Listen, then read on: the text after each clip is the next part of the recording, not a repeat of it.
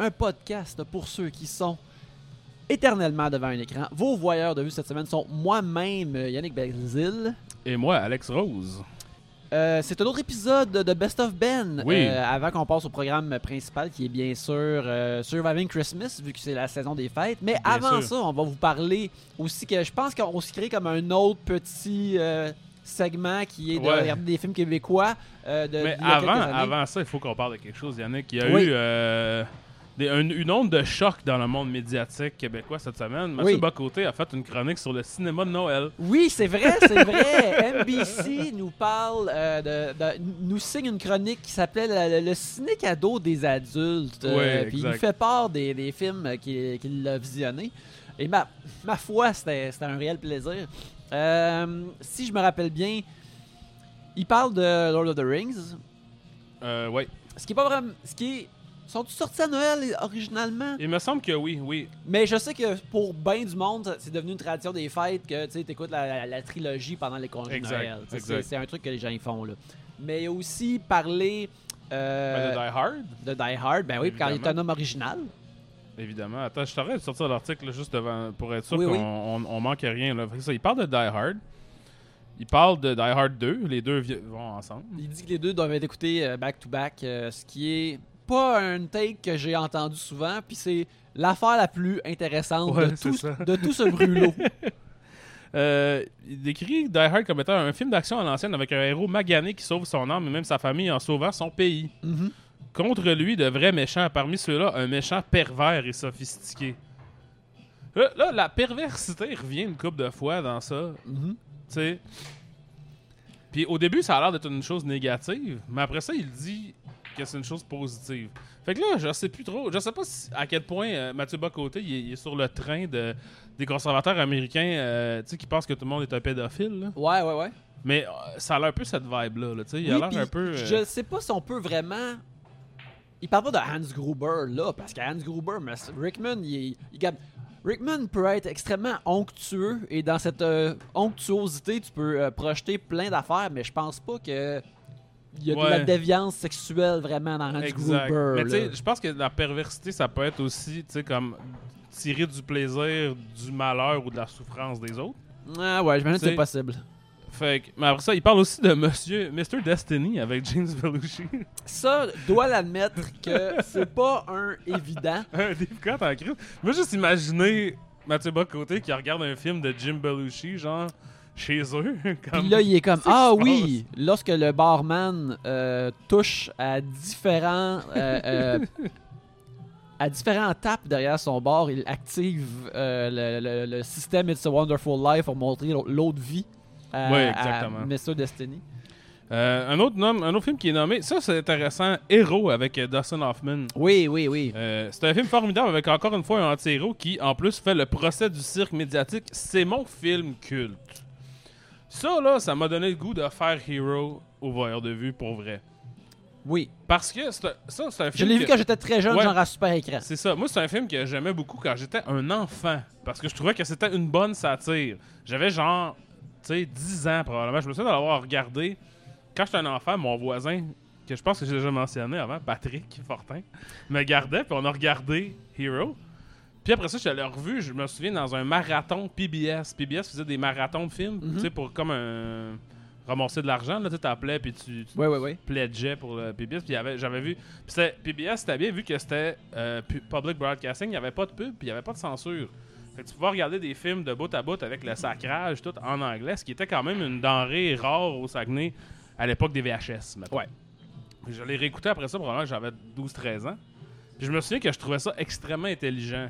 Mais j'avais 12-13 ans. Je trouvais aussi que South Park, puis tu sais, Maddox, de, le gars de l'Internet, puis tu sais, du monde de même, c'était extrêmement intelligent. Fait que là, ça, m'a, ça a vraiment piqué ma curiosité. Ce film avec Dustin Hoffman, et, euh, Andy Garcia et Gina Davis. Oui. Euh, D'ailleurs, euh, Gina Davis, qui a récemment sorti son autobiographie, son mémoire, euh, puis même, elle était à Montréal récemment pour euh, le faire Ah oui? signer. Oui, oui, il y, a, il y a un mois, un mois et demi, me semble. Et on Euh, n'est pas allé. Ben, crime, mais on le savait pas. À moi, tu sais, j'ai vu sur Twitter qu'elle faisait ça, puis là, j'étais comme, ah, Gina. Mais euh, euh, j'ai entendu dire que justement, dans son euh, autobiographie, elle raconte, elle parle de, Hero, puis elle parle qu'elle a fait changer la, la fin, du moins la fin pour son personnage dans, dans- dans le script. Aux ça n'a pas d'allure. Parce qu'une une grosse partie de, de son mémoire à Gina Davis, ça parle comment qu'elle s'est. Euh, ça a été difficile pour elle de, de- de s'affirmer en tant que femme euh, dans sa vie, puis Mhm. éventuellement à Hollywood. Puis là, Ouais, que- puis elle a une fondation pour ça. Oui, oui, tout, là, oui. de- depuis, là, je veux dire, depuis. euh, Ouais, ouais, qui, qui, qui, euh, qui, comme, qui sonde les médias pour voir à quel point la représentation féminine euh, fonctionne Exact. ou fonctionne pas. Gina Davis aussi, qui est une archère de niveau olympique. Ouais, ouais, ouais. C'est une autre T'sais, affaire weird. Et comme. Et genre top 20 ou top 15 au pays. Ouais. Puis, c'est comme tout de même, là. Elle a juste décidé de faire ça. Euh, et, et- et- et super grande et sa mâchoire est parfaite. Fait que. euh, mais, mais bref, elle raconte comment qu'elle a dû faire ça souvent. euh, Ouais. dans, dans- dans sa vie comme ça. Dire comme non, non, Ouais, le personnage ouais, est comme ci, puis il est comme ça. Euh, puis que Hero est justement un des cas où elle a fait changer la fin. Ouais, ouais, film de, je crois, Stephen Frears, si je ne m'abuse, qui a Oui. réalisé ça. Mais tu sais, bref, fait genre, le fait que Mathieu Bocoté, vous, tu sais, je suis pas, pas, pas d'accord avec ce qu'il dit, mais sauf que là, j'ai besoin d'un petit refresher, là, je suis mêlé un peu, là. Ouais, tu sais, comme. Je veux pas lire tant que ça ces, ar- ces articles. Cela dit, avoir cette, cette fenêtre-là en dedans de lui, Ouais, par exemple, ça, ça, m'intéresse. Mais tu sais, comme, parce que c'est vrai que, tu sais, puis je veux dire, genre, je veux pas euh, faire du bullying de Mathieu Bocoté quand même, là, mais, Ben, il est plus gros Euh. que nous autres, fait que c'est impossible. ouais, c'est vrai, mais, euh, il habite près d'où ce qu'on est aussi, je ah ouais, pense, en ce euh, moment. Ça se que- pourrait que. on décide de prendre une marche en sortant d'ici. C'est ça. Euh, on, on, se fait le tackle croiser. par euh, Buck. En tout cas, puis, mais tu sais, je pas, je veux pas le bullier, mais tu sais, comme, on n'a pas beaucoup dans, dans ces chroniques de, euh, d'images de sa vie personnelle, privée, où tu sais, comme, on l'imagine peu chez eux en pantoufles en train de regarder des choses, Mhm. tu sais. Fait que tout le temps, quand, tu sais, puis c'est un peu le même principe avec Martino, quoique Martino a déjà été critique de cinéma, fait que tu sais, c'est plus facile de l'imaginer regarder des films, mettons. Mais tout ça, ça, a vraiment piqué ma curiosité, puis là, j'étais comme. Tu sais, je sais pas, c'est. Hero, en tout cas, peut-être en 2023, on va faire un épisode sur Hero. J'aimerais ça. La ça. dernière chose qu'il dit, finalement, c'est euh, une section, une sous-section d'opinion qui est intitulée Héros. Juste Héros en bold. Et finalement, Love Actually. Mon personnage préféré, Billy Mack, le chanteur pervers, qui est joué par euh, Bill Nighy. Oui. En plus, j'ai récemment, j'ai appris récemment que la gauche woke britannique voulait bannir ce film. On l'accuse d'être trop blanc, trop hétéro et même grossophobe. J'en tire une conclusion inattendue. Revoir Love Actually est une forme de résistance au, woke- au wokisme. Raison de plus de le revoir pendant les fêtes. Regarde. En tout cas, ça en dit long, mettons, sur le fait que c'est ça qui est weaponized par un chroniqueur du genre de Montréal pour être un... Le film qui a inspiré India Desjardins à faire 23 décembre, qui a été accusé dans les mêmes pages Oui. du même journal d'être trop woke. Fait que là, à un moment donné, qu'est-ce que c'est d'être trop woke ou pas assez woke, les amis, si... Tu sais, c'est le, le- Comment on appelle ça? Le, pas le écher, là, mais tu sais, comme quand tu regardes une tache d'encre, là, pis t'es comme... Un, un Rorschach, un test de Un Rorschach. Rorschach. Le test de Rorschach de Love Actually, tout le monde voit dans ça qu'est-ce qu'ils veulent voir. Moi, c'est pas un film que j'affectionne particulièrement, pas pour des raisons de wokisme ou d'anti-wokisme, Mhm. simplement parce que c'est quétaine. Mais, en tout cas, ça m'a mis. Genre, j'ai j'ai vraiment été estomaqué par cette chronique, je dois dire. Je m'attendais tellement pas à ça. Puis, ça me fait rire que, tu sais, au Québec, les chroniqueurs, on n'a pas ce genre de.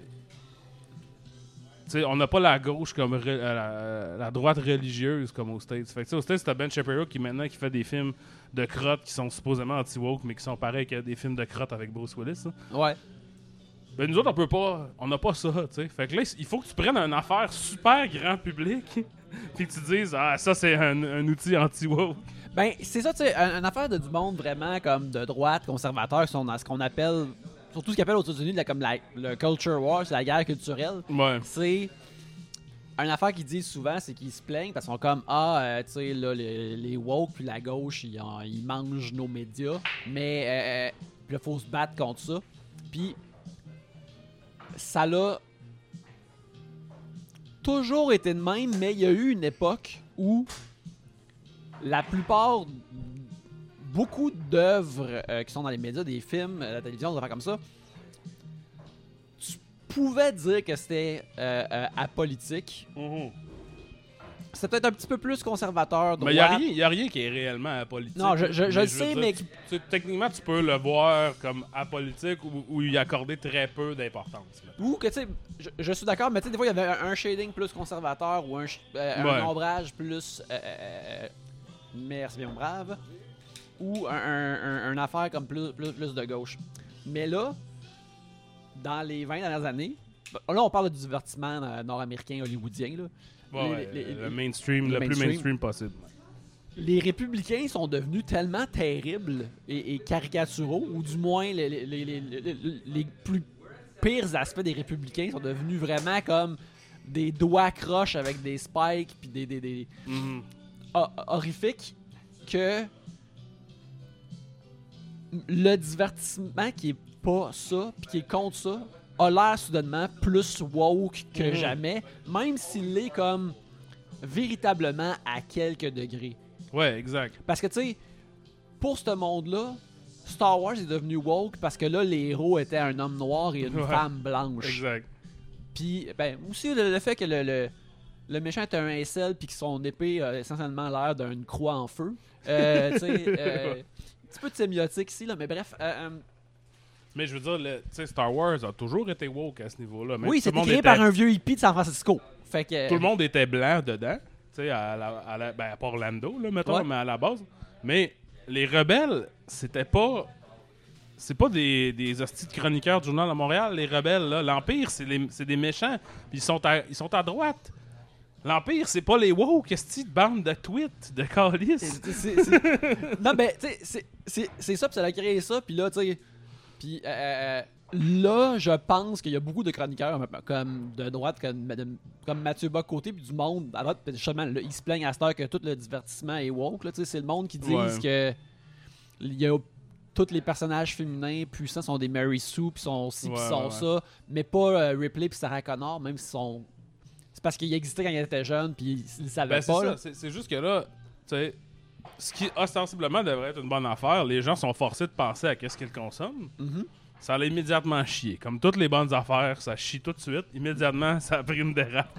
Puis là, c'est là qu'on est rendu avec du monde qui, qui, qui applique la base de leur pensée imbécile. Puis tu sais, je vais pas ça je vais pas donner ça, à- je vais pas euh, appliquer ça parce que bon la chronique de Mathieu Bocoté est pas vraiment dans l'analyse profonde, fait que tu sais c'est, Mhm. peut-être l'affaire la plus légère qu'il ait jamais écrite. Ouais. Mais, euh, mais c'est ça, là, faut qu'on pense à les- aux affaires un peu, puis là, si on capote, le monde capote, là. Tout est trop woke, là, tu sais, comme. Toutes les filles, tu sais, c'est ça, Alien, ça, c'est. Avant, c'était pas woke parce qu'elle était en bobette, I guess, fait que tu pouvais regarder ses fesses, Mhm. Ouais, ouais. I suppose.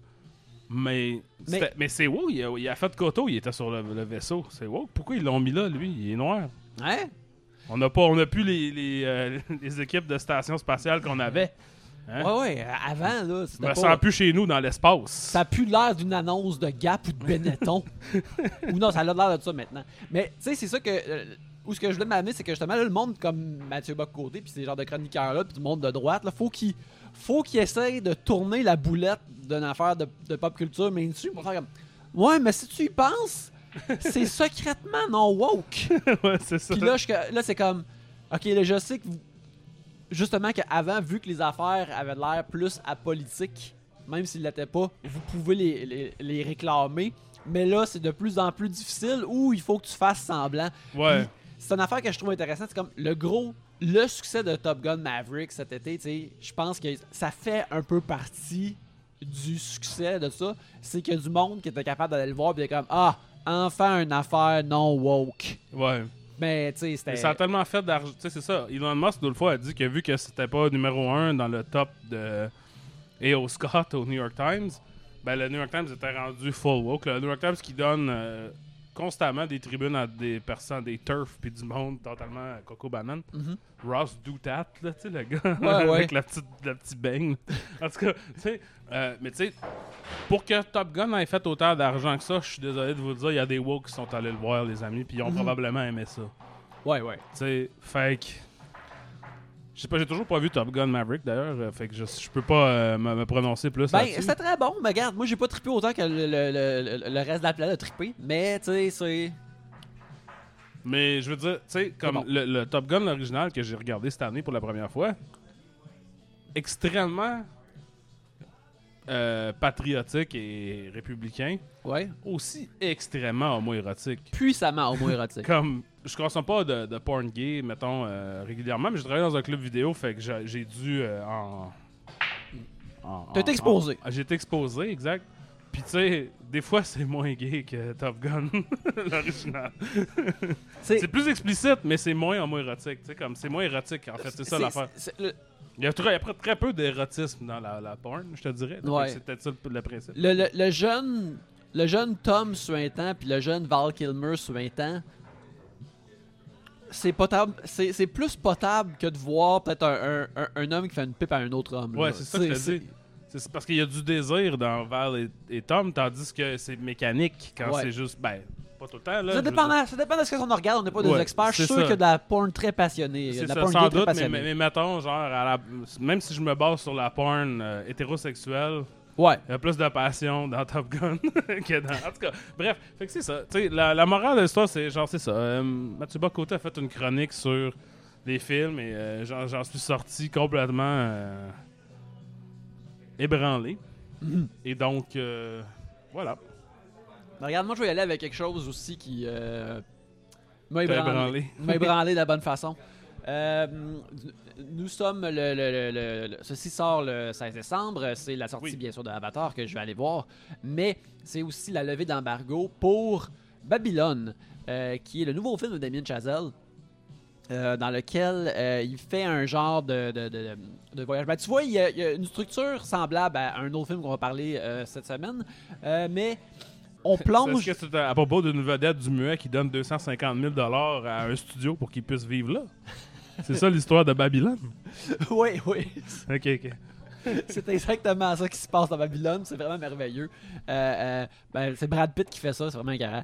Mais euh, ce qui se passe, c'est qu'on on suit comme l'industrie du cinéma muet à travers quelques années dans une période chamboulée parce que tu sais mettons le, le film est comme un peu séparé en deux et ce qui sépare ce film là en deux c'est l'arrivée du son au, au Mhm. cinéma euh, durant les années 20 les années 30 en fait plus des années 30 puis euh, Ben, le son est arrivé officiellement en 1927. Le premier Mhm. film avec du son, le Jazz Singer, c'est 1927.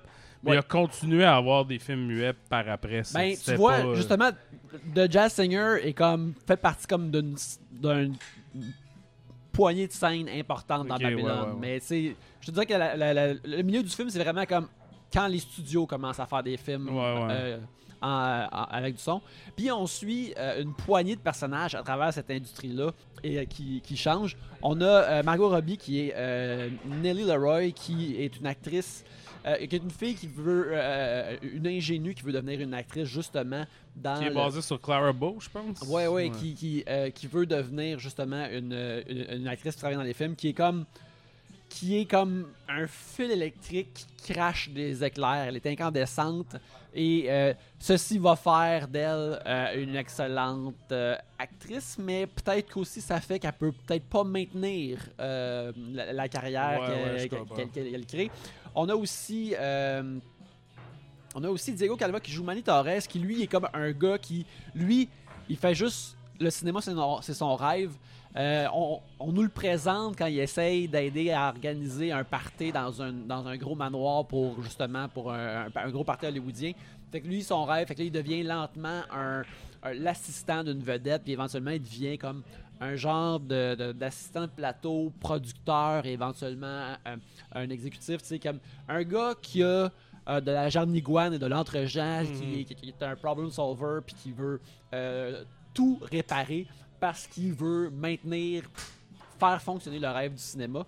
On a aussi euh, Brad Pitt qui joue Jack Conrad, qui est une vedette de, de cinéma muet, qui lui est au top du monde, puis qui est comme le cinéma c'est le best, mais que en même temps il y a comme pas tant d'illusions que ah tu sais c'est un petit peu c'est peut-être un petit peu de la merde aussi mais tu sais je suis fier de ça.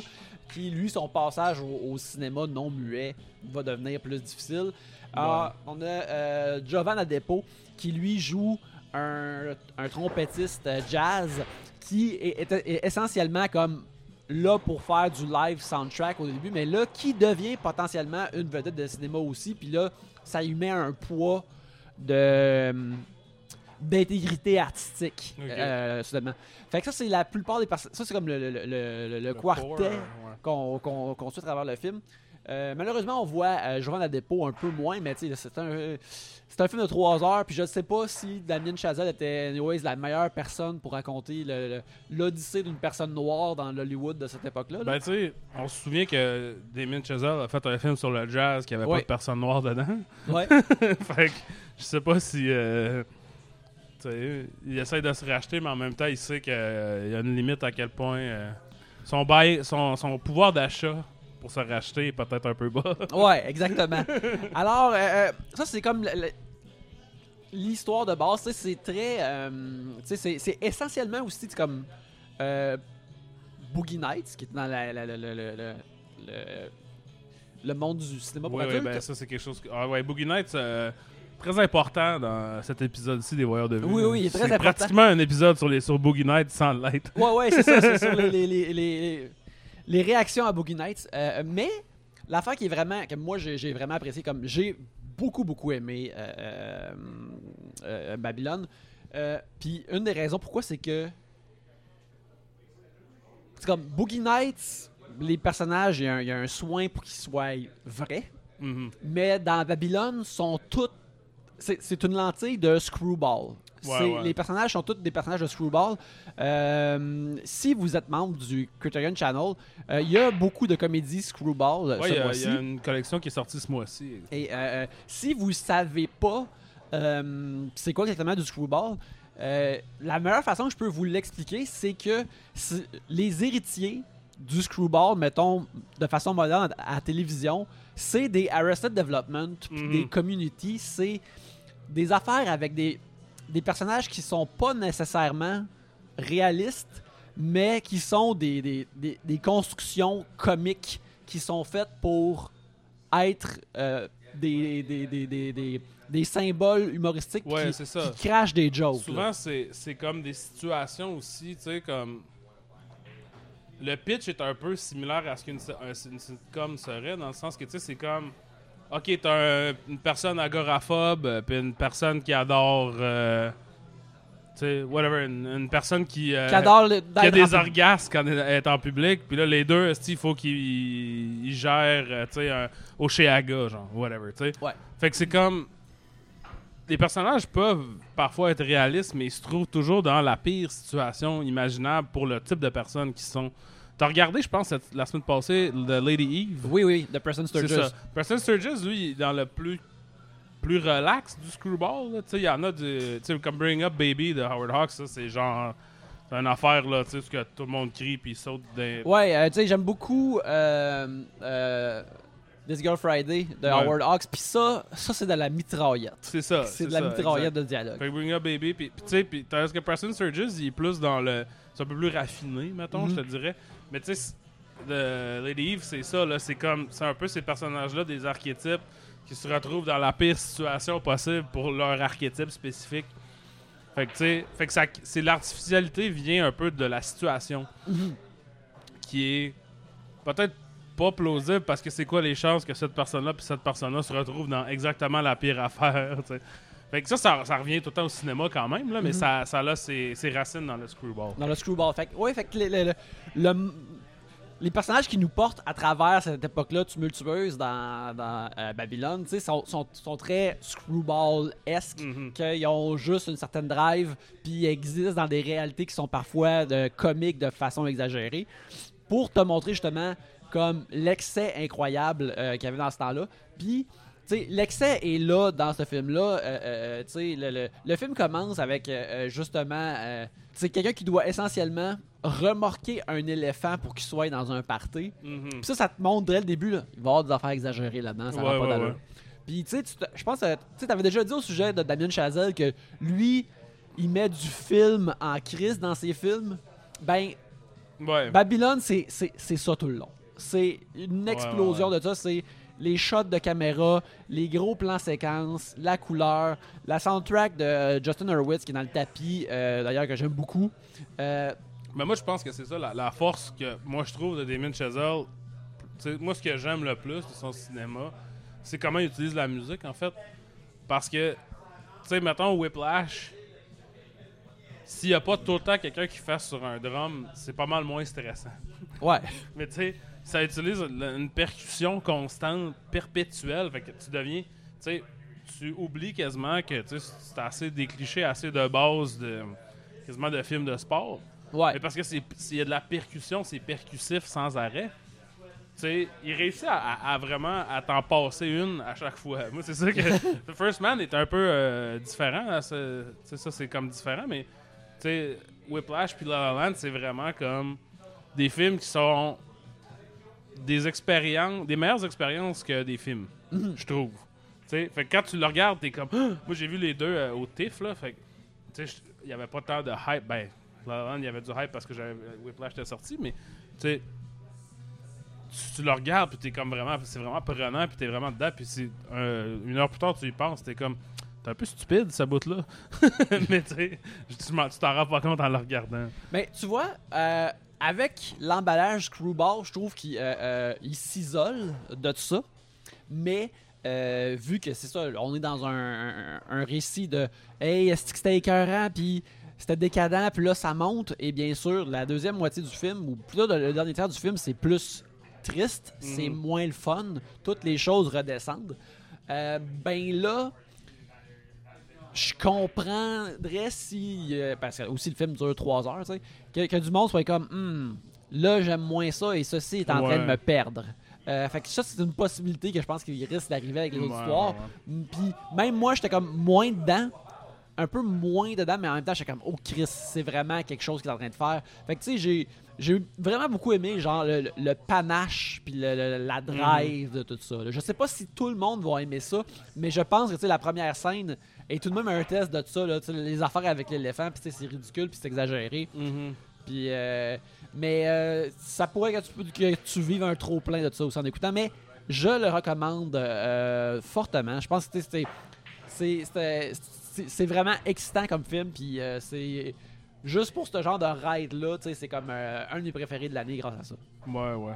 Good. Euh, moi, je vais parler brièvement d'un film que j'ai regardé hier. J'ai pas eu une bonne semaine de cinéma, mais tu sais. Parce que là, il faut dire que j'ai.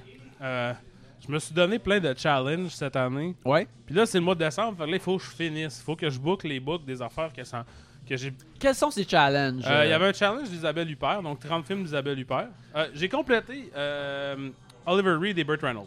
Ouais. Fait que là, ça a été suivi par Isabelle Huppert et Franco Nero. Et aussi, je voulais regarder tous les films de Michael Winner. Tout du monde, ben non. Tout du monde qui ont pas euh, une fiche parfaite, mettons, je Ouais. te dirais.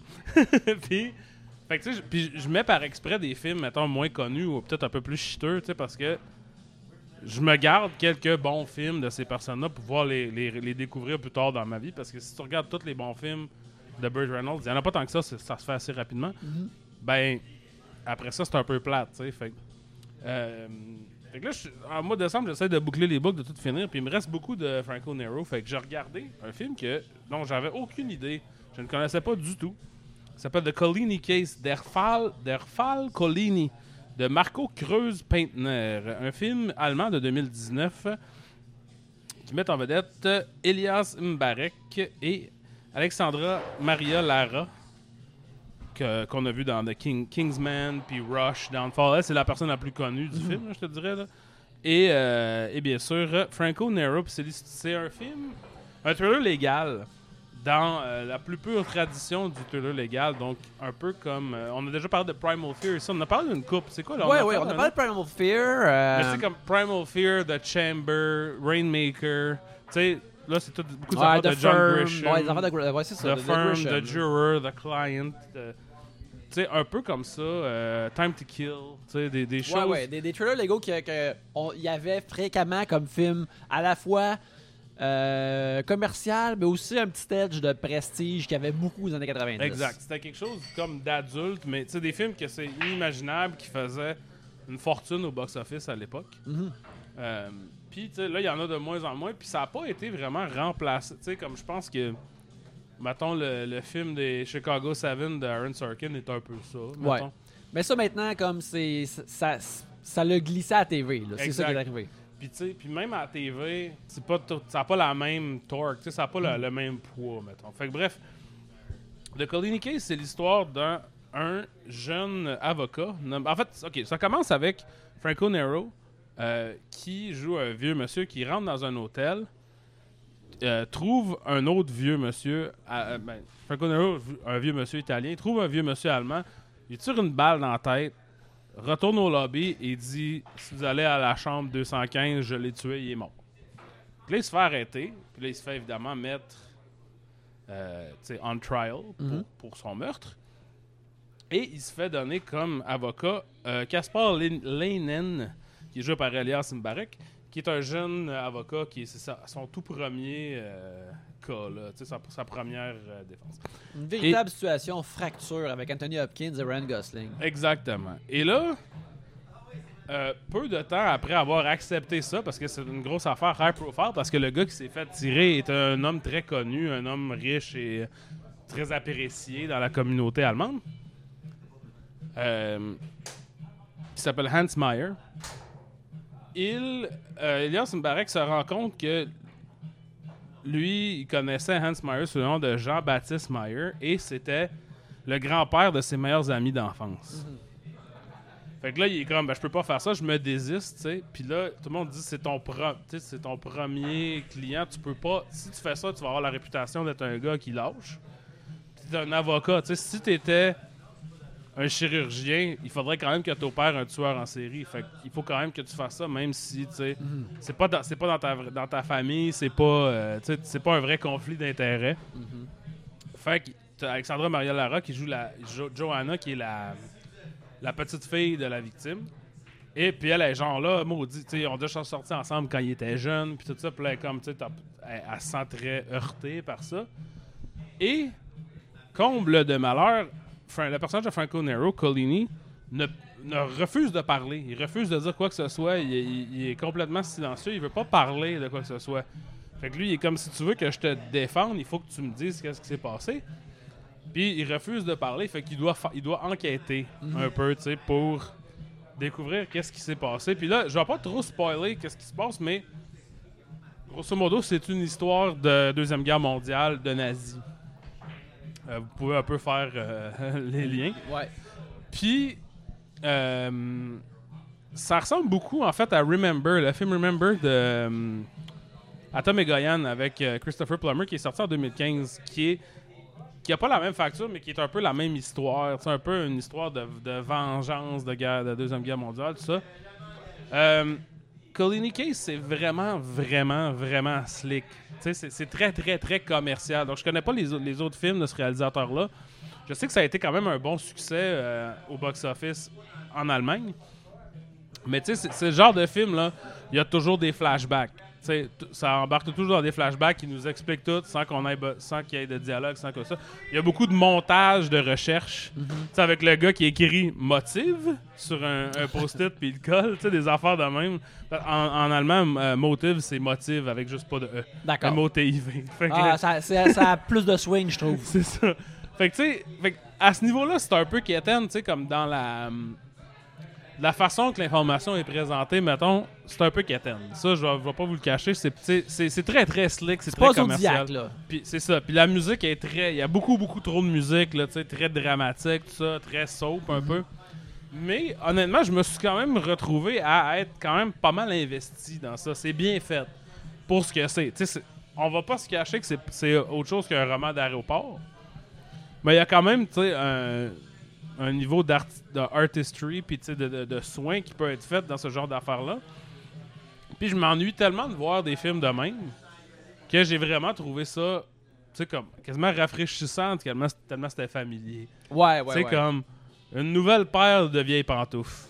Fait que j'étais content. Oui, je comprends. C'est comme, euh, mettons, euh, dans un film ben, plus ou moins récent, mais mettons le, le, le- le premier film de Jack Reacher, qui est comme le premier film de, de Ouais, ouais, avec exact. Tom Cruise, tu sais. Ça aussi, ben, tu sais, Jack Reacher, ultime roman d'aéroport, mais c'était tellement comme slick, puis ben, tu sais, la, la- la poursuite dans le char est vraiment bonne, est vraiment bien montée. tu sais, C'est c'est ça que ces films-là étaient avant. Là, Exact. Je pense qu'on avait parlé de ça euh, pendant Primal Fear. Tu sais, l'idée que c'est comme. C'est des films adultes, quand même un peu stupides. Tu sais, c'est pas, c'est pas tant comme euh, profond et intelligent. C'est un peu niaiseux, n'importe qui peut suivre. Ouais. Mais sans que t'as pas vraiment l'impression non plus de te faire tenir par la main puis de te faire expliquer des affaires tant que ça. Même si ce film-là, mettons, met beaucoup de, d'emphase avec la musique puis les flashbacks, tout ça. C'est un vrai film de vendredi soir de club vidéo. Ouais. comme. euh, tu sais, comme peut-être une ou deux coches en dessous de Michael Clayton. Ouais, mettons, c'est ça. Mais tu sais, comme il y a quelque chose que j'ai trouvé très euh, efficace de comment ça comment c'est mené puis tout ça.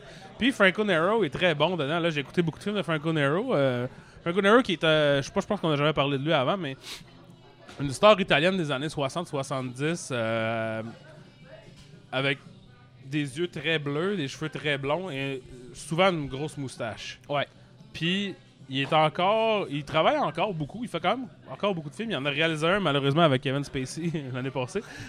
mais mais tu sais, il travaille encore beaucoup. Puis dans beaucoup des films récents que j'ai vus, il y a un peu le rôle de le vieux, le vieux bonhomme qui vient de donner de l'information. là. Tu sais, il est comme dans deux scènes, il apparaît. Puis là, c'était un, un rôle plus d'envergure, ça, avec plus de plus de, de, de, de- torque un peu, puis je l'ai trouvé très bon. J'étais comme, ah, wow, c'est le fun de le voir faire, tu sais, comme dans Killer Mermaid, un film serbe de, de sirène. Il était peut-être moins bon, il était moins euh, plugué. Là, Ouais, peut-être qu'il savait. euh, Ouais, c'est ça.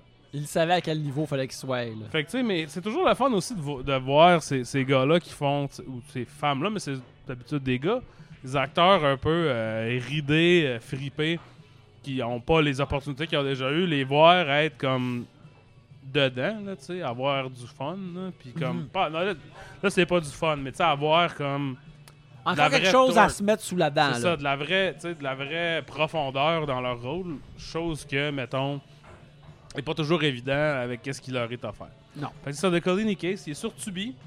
Tu peux le regarder. Il y a une version, ils sont en deux versions séparées sur Tubi. Il y en a une qui est traduite, dub, puis une avec les sous-titres. Mais c'est comme sont comme sur deux euh, tuiles différentes de Tubi. Fait que euh, juste au cas où, j'ai regardé celle avec les sous-titres. Ouais, ben d'ailleurs, tu m'as dit qu'il y avait vraiment beaucoup de pubs. Ouais, il y avait vraiment- ce ça a qui veut dire que c'était un hit sur Tubi. C'est Là. ça, c'est un hit de Tubi. Puis je comprends pourquoi, là, tu sais, surtout dans le reste du monde où est-ce que le monde regarde des films. Tu sais, j'ai l'impression que c'est comme un gros film allemand, style. euh, je sais pas, l'affaire du monde ici, là, mettons, tu sais, comme un, un Pods, là, tu sais, j'ai l'impression que c'est- c'est comme ça que ça a été comme apprécié euh, en Allemagne. Fait que. Ben, Alex, parlant des films d'ici, Oui, Won't You Take Me To? Funky Town. oui, il faut faire un erratum. La semaine passée, Oui, on a dit Geneviève Rioux, mais c'est Geneviève Brouillette qui est dans. Brouillette, qui est aussi dans Funky Dans Town. Liste Noire, c'est ça, c'est pour ça que je disais ça, parce qu'elle est aussi dans Funky Town. Fait que là, quand, quand je l'ai vu, ben en fait, c'est Marie-Lise qui me dit Hey, vous êtes trompé de Geneviève. J'étais comme fuck. Puis là, j'ai regardé Funky Town, elle a apparu, j'ai fait Oh, tout est dans tout. Écrit dans le ciel. C'est écrit dans le ciel. C'est notre chance de rédemption et on va la ça. prendre. Euh, sorti en 2011. Oui. Euh, euh, un opus réalisé par euh, Daniel Roby qui met en vedette justement Patrick Huard, euh, Justin Chatwin qui est euh, la version Sliding Doors de, de Aaron Paul. Euh, euh, Effectivement. Paul Doucet, euh, euh, Sarah euh, bien sûr, le merveilleux Raymond Bouchard, Geneviève Brouillette, François Letourneau, Sophie Cadieux, et plein de beaux mondes comme ça. Oui. Funky Town est un petit peu aussi comme euh, Boogie Nights. Un, un petit peu beaucoup comme Un Boogie petit peu Nights. beaucoup comme Boogie Nights, euh, qui est encore un, un, un travelogue à travers une époque euh, qui monte et qui redescend.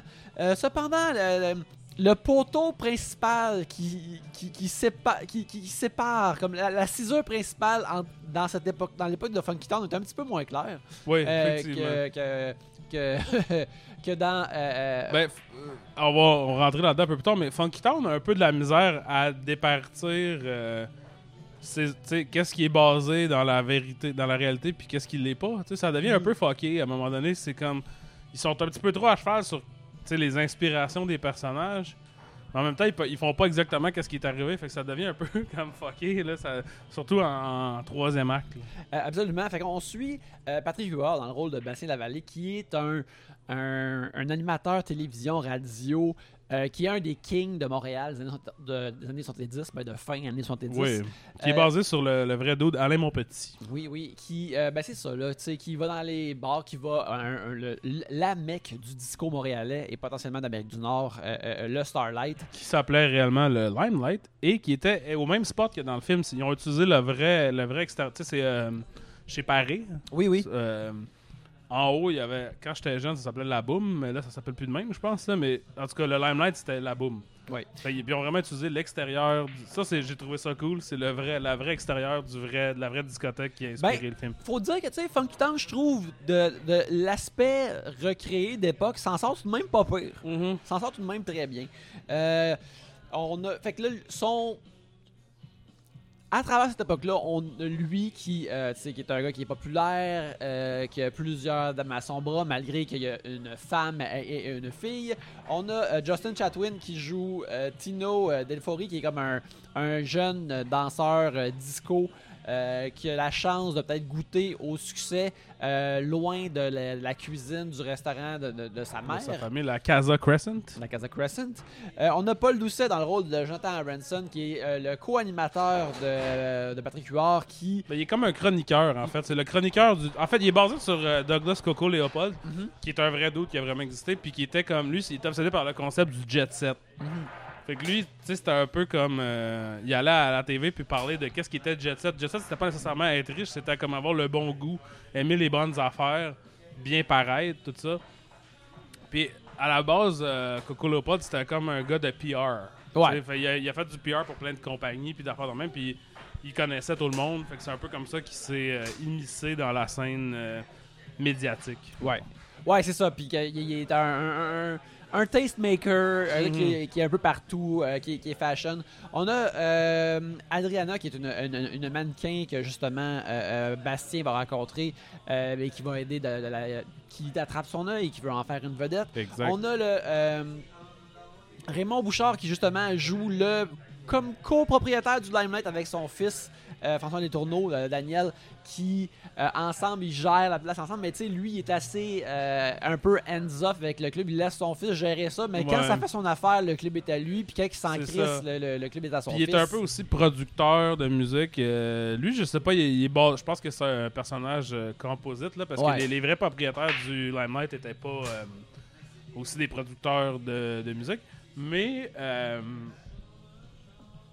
c'est ça, est- je pense qu'il est basé sur quelques personnes. euh, on comprend qu'il est devenu riche grâce à la musique yéyé, puis que Ouais, exact. euh, euh, justement que le personnage de merci mon cher, euh, que le personnage de Geneviève Brouillette, euh, qui elle est une, un peu une star déchue du yéyé, qui a- Mimi. Mimi, qui réussit pas justement à, à- à s'épanouir à nouveau dans le système Exact. du disco.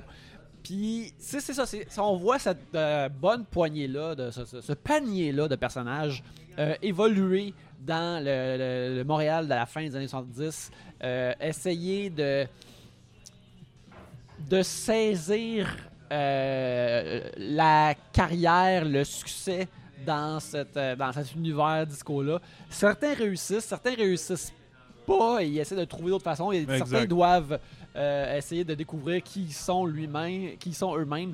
Il y a vraiment comme tout de même pas mal de trucs qui se passent avec ces personnages-là et euh, c'est pas mal ça, Funky Town. Toi, qu'est-ce que t'en as pensé? Ben, moi je pensais vrai, j'avais vraiment des bases d'attente pour ça, mais en même temps, moi c'est quelque chose que j'affectionne beaucoup là, tu sais le, Montréal des années 70, le, nightlife, en fait toujours le nightlife, puis tu sais comme la trace que ça laisse derrière.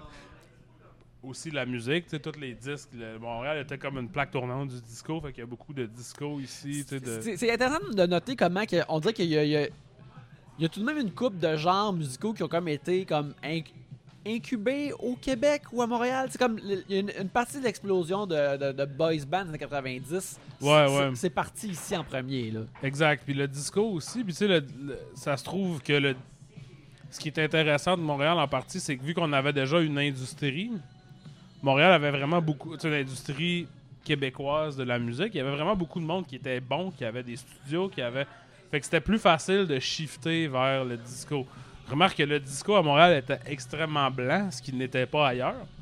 Et donc, pour des raisons poches, c'était plus populaire. Parce que, tu sais, comme le monde, s'apparentait plus à ce disco blanc-là. Moi, je trouve que, à, mis à part quelques, euh, quelques exemples, mettons, le disco montréalais, c'est pas ce que j'aime le plus du disco. Puis, tu sais, le disco, je trouve, j'aime ça. Je sais que ça a comme un bad rap. Le monde, il chie là-dessus, mais il y a vraiment plein de bonnes affaires qui sont faites, qui ont été faites dans l'air. Je pense que le problème du disco, plus général, c'est que ça s'est immiscé dans tout.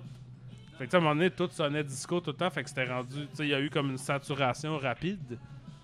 Tout, euh, tu sais, comme toute la musique, puis tu sais, Rod Stewart, puis toute la Kiss faisait du C'est- Ça, ça se disco. peut-tu que ce soit comme le premier genre que c'est arrivé de même? Je pense, ben, tu sais, comme le rock. Ouais, mais on dirait qu'il y a- il y a comme. Le rock est potentiellement plus polyvalent, peut-être. Ça peut, être, ça peut sonner plus d'affaires différentes que le Ouais, disco. ouais, mais tu sais, il y, a- il y a quand même une période, mettons, à la fin des années 60, où il y a du psychédélisme sur tout. Il y a des ouais, sur la, la musique la plus pop du monde. Puis, tu sais, tout le monde y est allé d'un 45 tours hard rock, mettons, à un moment donné, quand Black Sabbath. tu sais. Mais le disco a peut-être, oui, à l'échelle peut-être mainstream. tu sais, Après ça, puis le new wave, tu sais, comme les synthétiseurs, tout ça, ça, c'est la deuxième vague. tu sais, Puis ça, ça vient. Ça découle di- directement du disco. Fait euh, bref, pour revenir à Funky Town, à la place de parler Ouais, de musique, euh, c'est que je pensais que ça allait être mauvais. Puis moi, ce que je me souviens majoritairement de la sortie de Funky Town que j'ai pas vu quand c'est sorti, c'est que c'était un film bilingue. Mhm. C'était la première fois qu'on faisait un film au Canada avec de l'argent de subvention. Où est-ce qu'on n'allait pas. ch- Tu sais, le film allait pouvoir sortir de la même manière en français puis en anglais. Donc, ça avait un vraiment, ça avait un plus gros budget que la majorité des productions québécoises parce que c'était vu comme une production euh, qui allait jouer des deux côtés de, de cette ligne-là. là. Puis, ça, j'ai trouvé ça quand même bien intégré, le bilinguisme à l'intérieur de Funky Town. C'est une chose qu'on voit vraiment rarement. hein. Ouais. Les personnages parlent en français, parlent en anglais, il y a des sous-titres, mais tu sais, il n'y a, il y a, pas de, de- il y a pas de clivage entre les deux. Mhm. Le problème avec ça, c'est que Patrick Huard doit jouer beaucoup de ses scènes en anglais. Uh, and Patrick Huard is not so good uh, to talk the English uh, in a convincing way when he is having a fight with uh, Adriana. Yeah, You know? or his wife. When he's uh, fighting with his wife, it's uh, really rough. C'est ça. Fait que. euh, mais tu sais, somme toute, j'ai été peut-être un peu agréablement surpris par Funky Town tout en, vous dis- en, en admettant que ce n'est pas un bon film. Je trouve que pour ce que ça essaye de faire puis les moyens que ça a, ça aurait pu être pire. Mhm. Euh, tu j'ai- été raisonnablement euh, distrait pendant le film. tu sais. Je trouve que c'est pas gênant comme Nez Rouge. Mettons qu'on a parlé. euh, tu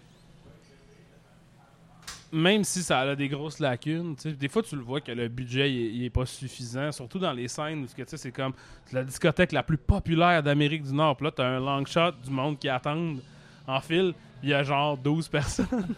là, ça, c'est vraiment. Il y aurait manière, mettons, de, de, de maquiller ça, puis c'est pas ça qu'ils ont fait. Mhm. Puis tu sais, il y a beaucoup, il y a trop d'affaires. Les personnages deviennent euh, très euh, typés. Là, tu sais, on a, il y a des personnages, tu sais, comme mettons, il y a la, la blonde de Tino qui est jouée par Romina Dugo, Ouais. qui d'ailleurs est dans euh, I Like Movies, un film qui va sortir bientôt, là, qui est un film canadien de Chandler Levac qui est vraiment bon, puis elle est vraiment bonne dedans. Puis euh, je pense qu'elle elle a comme un, un passé de, de danse, là, fait que elle faisait des affaires genre So You Think You Can Dance Canada, puis elle, Ouais. elle joue dans How She Move, le film de danse puis même.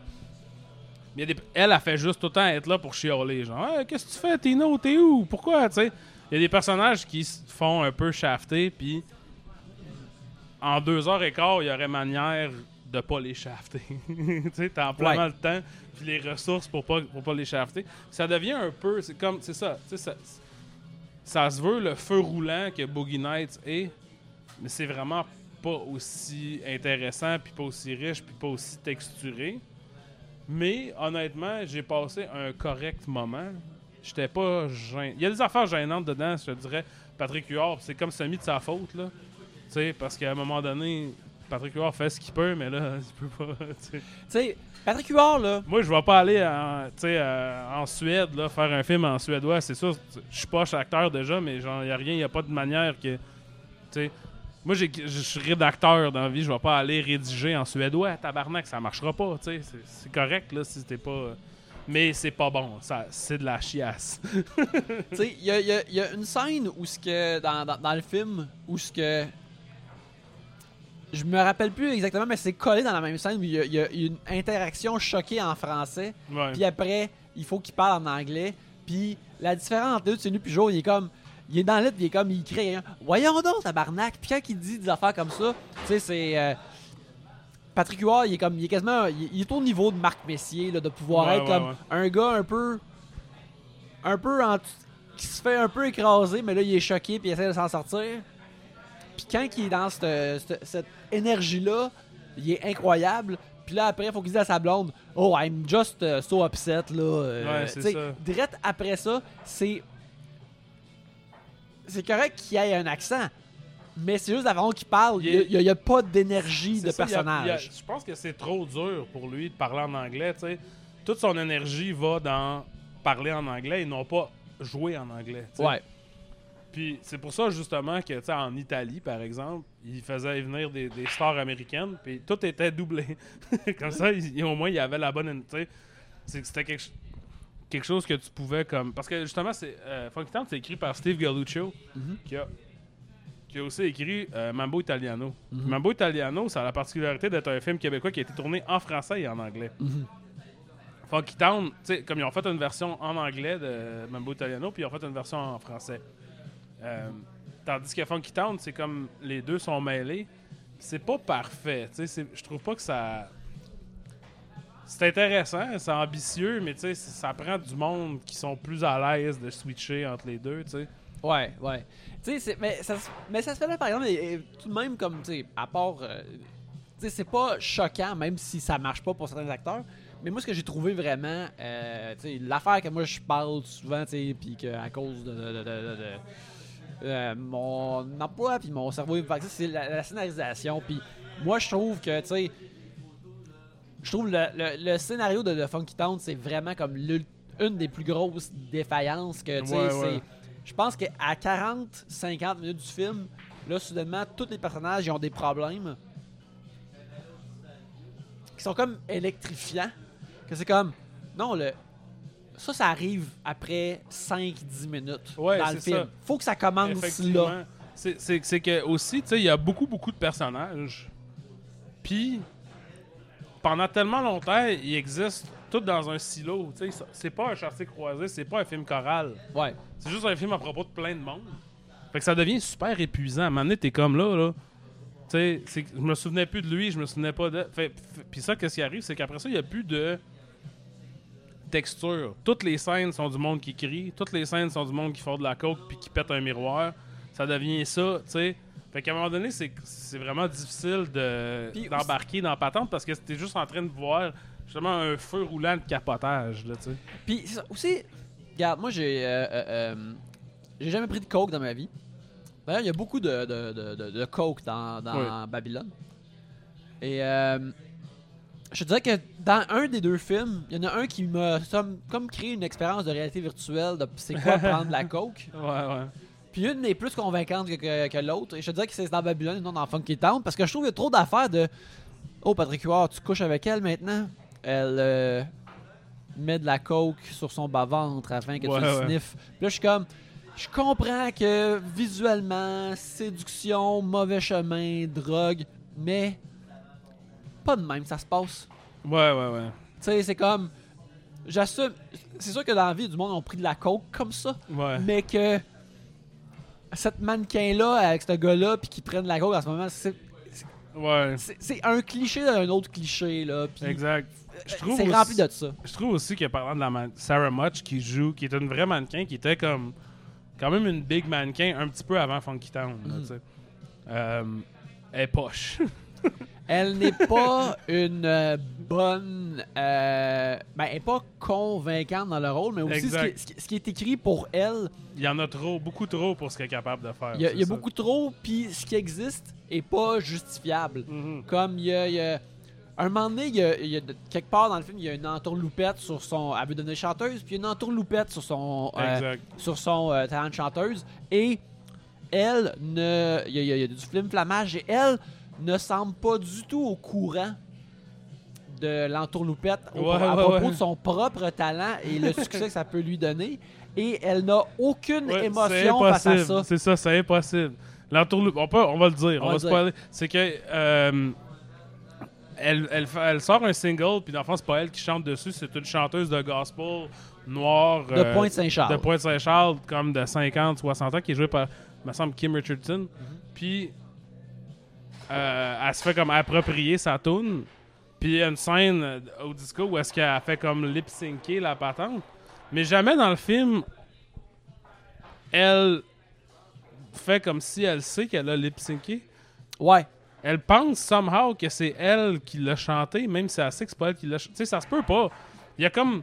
Tu sais, il y a comme. Ça, c'est quasiment, je te dirais, genre. Ben non, c'est 100%, c'est comme de la misogynie envers le personnage qui est tellement dingue qu'elle comprend pas des affaires de base que n'importe quel enfant comprendrait. Genre. Ouais, ouais. C'est comme, elle été chantée dans un studio, là, ils ont juste fait une... euh, Raymond Bouchard a dit, regarde, va chanter dans le studio, puis après, ils ont fait jouer à la track, mais comme, je sonne de même. Ben oui. mais c'est ça, tu sais. Comme, je veux dire, je veux bien là, que tu as les problèmes de consommation et tout ça, mais elle est pas conne à ce point-là, là, tout de même. Là. Fait que ça, puis, tu sais, ce genre de, de, de maladresse de personnage-là, il y a ça souvent dans Funky Town. Puis, c'est comme, c'est ça la différence entre, ju- justement, un Babylone ou euh, un Boogie Nights. C'est que les personnages restent conséquents ou attrayants ou. Euh, euh, mais surtout conséquents tout le long. Fait que t'es comme, ok, là, c'est ça qui arrive, fait que c'est ça qui- comme ça qui va réagir.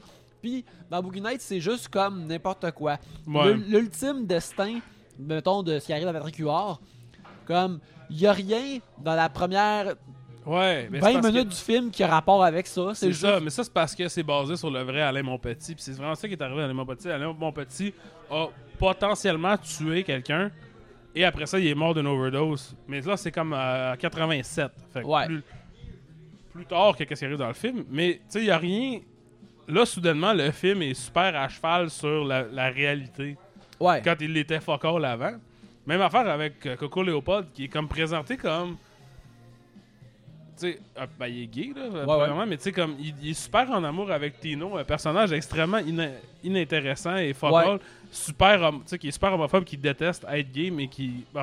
ça, c'est toute une affaire, là. Ouais, ouais. Mais à cause que comment c'est présenté tellement de manière euh, en surface, là, t'es comme ce gars-là qui run toute la patente, tout le nightlife montréalais. C'est comme, il est à la merci de- d'un waiter.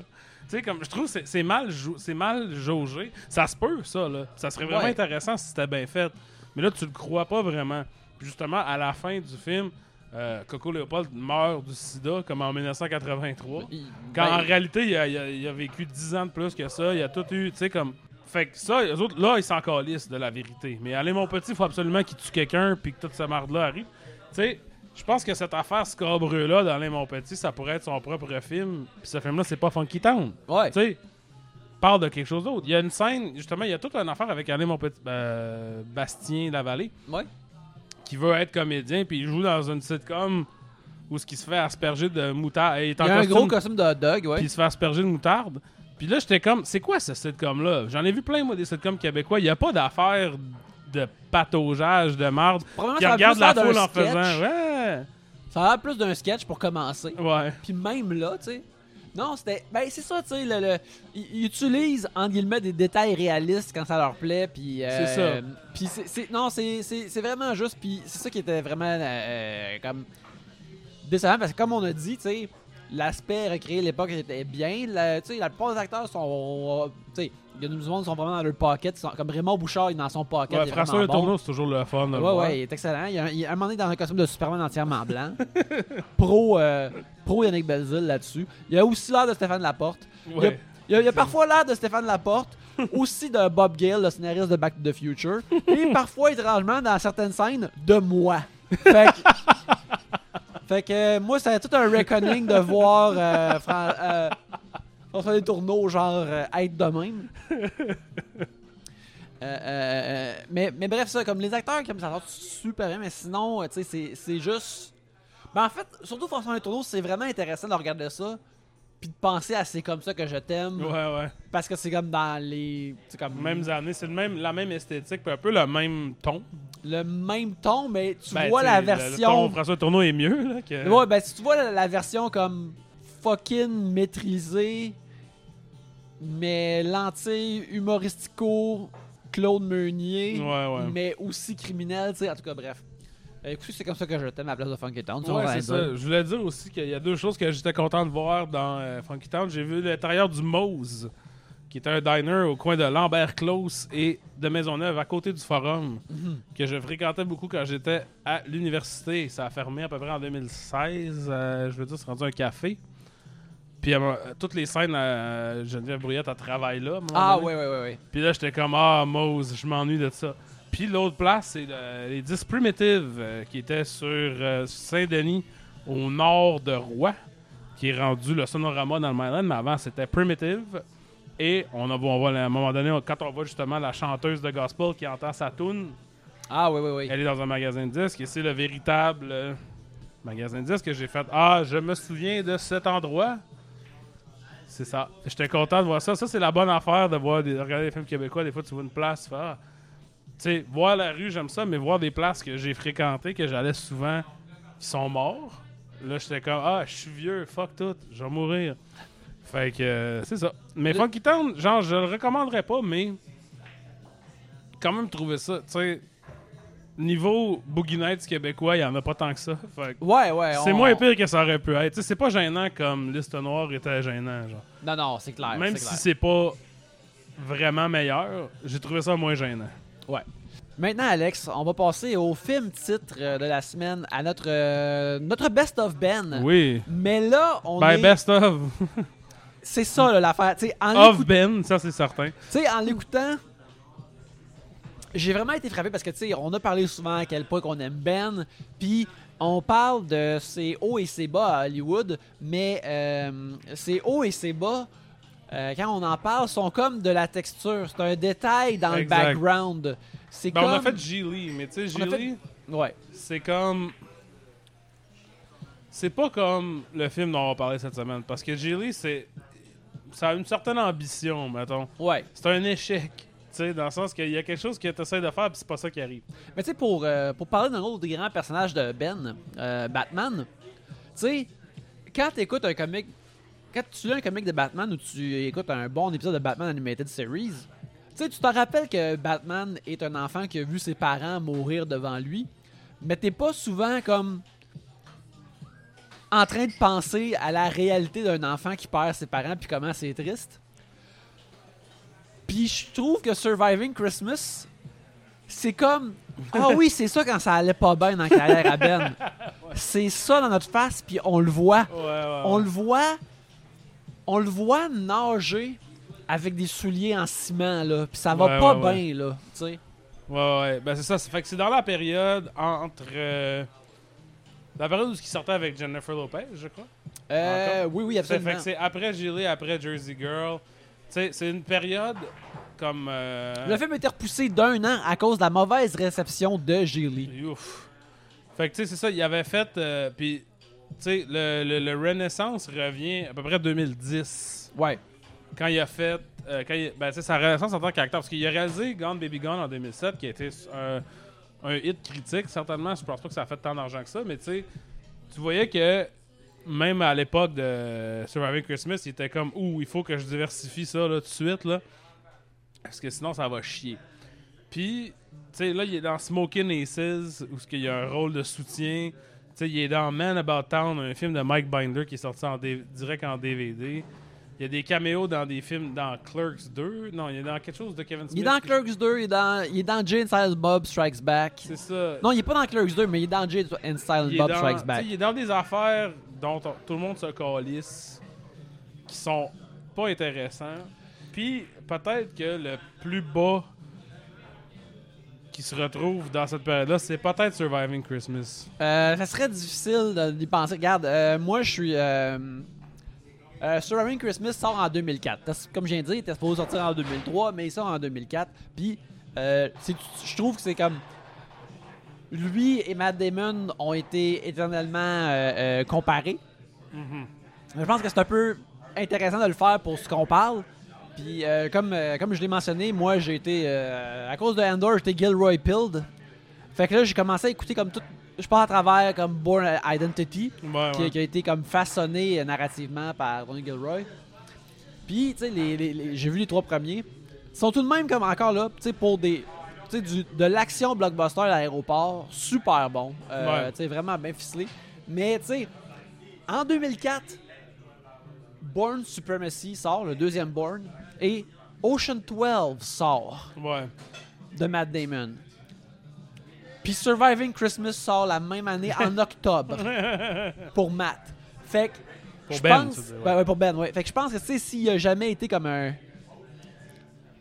le gouffre, il est là là. Ouais, Il ouais. est là en esti. Puis tu sais, mais tu le vois aussi, tu sais, comme. On peut dresser des parallèles à cette époque-là dans leur, dans leur carrière, un peu dans le sens que. Le, le Born de. de Ben Affleck, c'est Paycheck. Ouais. Tu sais, qui, est, qui a adapté d'une nouvelle, me semble, de Philip K. Dick, puis qui est réalisé par John Woo quand même. Ouais, ça tout de même, c'est une c'est de la merde, mais tu sais, comme ça, ça c'est sur papier, ça comme. C'est comme. Tu sais, how bad can it be? Je vais pas, je vais pas tant me planter que ça. Exactement. Quelqu'un t'offre ça, t'es comme ben oui, Chris. Après ça, t'as aussi. euh, mettons, le Surviving Christmas de Ben de Matt Damon, c'est Stuck, Stuck on You. Ouais. euh, Avec les Farrelly Brothers puis Greg Kinnear. Brothers avec Greg Kinnear, tu sais. Encore là, Farrelly Brothers, c'est pas, c'est pas toujours de l'or, mais il avait fait Me, Myself and Irene, il avait fait. Tu sais, ils sont quand même au top. là. Il était sur un hot streak, ouais, c'est ouais. ça. Matt Damon est là-dedans. Fait que là, Ben Affleck dit Moi aussi, il faudrait que je fasse une comédie de studio. Je vais faire une qui est réalisée par Mike Mitchell. Non pas le Doughboy Mike Mitchell, mais Mike Mitchell, l'ancien animateur qui fait les films de trolls maintenant. Ça, je pense que c'est son seul film en live action, euh, si je ne m'abuse. Puis, ça paraît. ça paraît que c'est un gars qui est habitué de dessiner des affaires ou, tu sais, à dire au monde de dessiner des shit. Fait que là, quand il sait pas comment. Tu sais, quand il peut pas euh, rajouter des affaires par du monde qui dessine, ben, il y en a pas de choses. C'est un film qui est étrangement vide, visuellement, tu sais, comme qui l'action est vide. Mais. Tu sais, je comprends, ça fait du sens pour où est-ce que Ben était dans sa carrière de faire une comédie de studio comme ça. Ouais, ouais. Tu sais, je pense que ça ça l'a servi presque tout le monde qui a fait ça. Mais ça n'a pas servi Ben Affleck. Ça a, vrai, ça a vraiment pas servi Ben Affleck. Regarde, euh, Surviving Christmas, euh, vedette Ben dans le rôle de Drew Latham, qui est un. un- qui, comme Un il nous le présente dans la première scène, un gars de pub qui est essentiellement Don Draper. Mais il porte genre des t-shirts avec des, ch- des chandails à manches longues en dessous puis des vestons par Des vestons. C'est Ouais. euh, un véritable outfit de gars fancy de jeux vidéo. Ouais. Euh, surtout à cette époque-là. Puis, euh, il est seul à, à Noël. Sa- son immense richesse ne le rend pas heureux. Et sa blonde, jouée par Jennifer Morrison, ne veut pas être avec lui. Fait que là, lui, il veut pas être tout seul à Noël. Fait que, il. Ben, et en fait, il stocke le, le thérapeute de sa blonde, joué par Oui. Steven Root. Il va le trouver à l'aéroport. puis Peux-tu là, croire que Steven Root est comme juste là, comme trois minutes dans ce film-là? je T'as- sais. Steven Root, tu le mets dans tout ce film-là. là. Ils, en- ils en ont besoin. Ouais. Fait qu'il va le voir à l'aéroport, puis là, il dit Aide-moi, genre, je suis triste, j'ai des problèmes. Fait là, il dit Ben, voici ce que j'ai entendu à la radio une fois. Il faut que tu écrives tes problèmes sur un papier, puis tu le brûles. Puis quand il a fini de brûler, tu dis Je, je te pardonne. Fait que là, Ben Affleck dit Ok, je vais aller à ma maison d'enfance, puis je vais aller faire ça devant la maison d'enfance, puis je vais, genre, euh, purger euh, mes traumas Ouais. quand il est sur, devant la maison en train de purger ses traumas, James Gandolfini sort puis le fesse avec une pelle. Ouais. Puis là, on apprend que bon, c'est la maison des Valka, Valco, La famille Valco, ouais. Valco. Euh, James Gandolfini, Catherine O'Hara et leur fils euh, Leur fils qui est Josh Zuckerman et leur fille qui est euh, Christina Applegate, exact. qui, euh, a- tu sais, comme on, je pense que tout le monde euh, risque de la connaître, soit à cause de euh, Don't Tell Mom de Babysitter's Dead Ouais. ou Anchorman, mais qui Ben, elle était dans Married with Children. Ouais, fait, elle était déjà comme une, tu sais, une, une princesse de la royauté de cette Ouais, com. ouais, ouais, ouais. Puis, euh, fait que là, il se fait assommer, puis là, de- le personnage devient pas mal plus mongol, pour ainsi dire. Je, je cherchais un meilleur mot que mongol, parce que je pense que c'est pas correct Ouais. de dire ça. Mais quand je regardais le film, c'était la seule chose qui me venait à l'esprit, c'est genre, il est devenu mongol. L'interprétation de Ben Affleck te laisse tirer peu d'autres ça. conclusions que euh, un dommage cérébral sévère. Exact. Mais, ouais, exact. Fait que là, il est comme. Euh, il offre 250 000 à la famille pour passer Noël avec eux. Ouais. Euh, Puis. Puis il y a comme beaucoup d'attentes. Il veut un peu comme euh, réaliser son Noël. Fait que là, il fait rentrer un acteur local pour jouer son grand-père, Douda. Douda, ben oui, ben oui. Puis tu sais, il fait un peu comme il dit tout le temps genre ah ma vraie mère aurait fait ci, ma vraie mère aurait fait ça. Fait que tu sais, il donne des ordres à cette famille. Puis on se rend compte rapidement que Catherine O'Hara et James Gandolfini sont sur le bord de se séparer. Ils se- ils s'entendent plus très bien et ils sont plus vraiment euh, en amour, I guess. Mhm. Et donc, il y a de la tension. Et il déteste Ben Affleck. Il déteste ce que Ben Affleck représente. Mais il l'accepte parce qu'ils veulent son argent. Et donc, s'ensuit une série de péripéties euh, pas très drôles. Absolument pas. Euh, Qu'est-ce qu'ils font? Ils vont acheter un. Ils vont, ach- ils vont un au sapin. centre d'achat pour acheter un, Père No- un- sapin de Noël. Euh, ils prennent des photos avec le Père Noël. Euh, ils vont faire du toboggan. Quand Christina Applegate euh, arrive, là, soudainement, il est comme Oh, une belle madame dans la maison, quoi faire? Ouais. Je ne sais pas, ça fait pas avec mon plan de famille. C'est ça, c'est beaucoup du shenanigans euh, euh, euh, sitcom-esque. C'est quelque chose qui est très cher dans mon cœur, quelque chose que j'aime beaucoup. Mais que c'est là que tu le vois, la différence entre. En fait, ce que je trouve intéressant, comme tu sais, encore là pour aller dans le scénario, premièrement, moi, je pas directement dit mon opinion, mais j'ai trouvé ça absolument terrible. Mhm. J'avais mal à mon Ben quand je regardais ça. Mais Ouais. c'est que encore là, au niveau du scénario, c'est. En fait, j'ai trouvé que le scénario, on retourne à Rorschach, c'est comme. Surtout si t'es quelqu'un qui, qui, qui, qui pense un peu à l'humour ou que t'es un scénariste. Le scénario est comme un test de Rorschach. Comme, comment que je réparerais ça? Comment que je. Tu sais, parce que quand une comédie grand public est bien faite, t'as l'impression que t'es capable d'en écrire une toi aussi Ouais, ouais, ouais. c'est comme ça semble être facile comme tu sais puis euh, on a parlé de comédie screwball tant- tantôt Ouais, ouais. puis il y a comme des aspects de ça dans le script comme un homme riche qui comprend rien qui paye une famille pour être sa famille à Noël Preston c'est- Sturges pourrait Exact. faire ça C'est une très bonne prémisse, en fait. Mais, tu sais, il y a plusieurs problèmes. Un problème, c'est que le personnage comique de Ben Affleck est inexistant. Il n'y en a pas. ouais C'est pas, c'est pas sa première comédie, mais tu sais, son personnage comique à cette époque-là, c'est peut-être le baveux fendant qui joue dans des films de Kevin Smith. ouais Mais c'est pas ça qu'il joue ici. Puis l'autre problème, c'est que continuellement, il y a un setup de blague avec pas de punch. Tu sais, c'est. On parlait. Ben, enfin, on n'a pas parlé de ça, mais tu sais. Je sais pas si t'as-tu déjà lu un scénario de Judd Apatow, comme lu le scénario en tant que tel? ouais Judd Apatow écrit pas de joke. Il écrit des setups de scène, puis là, il écrit ici, un enfant, il dit là, Seth va dire quelque chose de fucking drôle. Tu sais, parce que lui, il a vraiment la confiance en j'écris un film pour que ces personnes-là puissent shiner. Ouais, il, il va écrire euh, c'est triste à cause de tout ça. Puis c'est un downer, c'est comme tu sais c'est euh, Ouais. le- le- les, les, les vallées dramatiques sont là mais les, les, les, hauts comiques, ils laissent ça aux acteurs. Mais tu sais, comme. Puis là, ça, ça, ça demande quand même un niveau d'improvisation que pas tout le monde, tu sais, qui, qui est pas offert à tout le monde. Je sais pas si Ben Affleck, dans probablement les huit semaines que ça a pris à tourner ça, était nécessairement frais et dispo pour faire plein d'improvisation. tu sais. Non, euh, ouais, euh, continue ce que tu veux dire là, mais, on- Mais, mais ce que je veux dire, c'est tu sais, Surviving Christmas a la structure de ça. De comme, bon, là, ici, on a des personnages comiques non seulement reconnaissables, mais qu'on connaît. Voici mes amis qui font des blagues, je les connais. Puis là, tu dis, bon, ils vont faire. Tu sais, on est dans un film drôle. Voici un setup de blagues. Le, the rest is history. Non, il n'y a pas de joke. La majorité des scènes finissent avec pas de punch. Ça fait juste un peu comme péter en, en pète mouillée. Puis c'est comme. Tu sais, à rendu là, c'est pas la faute de personne. Tout le monde qui est dans ce film-là est compétent. hein. Ouais. Mais c'est parce que c'est pas. Tu sais, c'est un film sur papier. C'est pas un film. Ouais. C'est juste. tu sais, c'est l'illusion, c'est le. le- tu sais, c'est c'est botché au bout. Puis c'est comme. J'a- personne. Tu sais, dans ma tête, j'étais comme peut-être si on castait quelqu'un d'autre. Puis j'ai pensé pendant un bout. Tom Green serait peut-être bon dans ce film-là, tu sais. Comme l'esprit anarchique de Tom Green aurait évidemment changé beaucoup du scénario, là. Tu sais, si Ouais. tu fais un film de même avec. Mais tu sais, j'étais comme. À un moment donné, une couple de fois, j'étais comme. Ah, j'imagine Tom Green à cette époque-là être dans ça. Puis ça fonctionne un peu mieux, tu sais Ouais.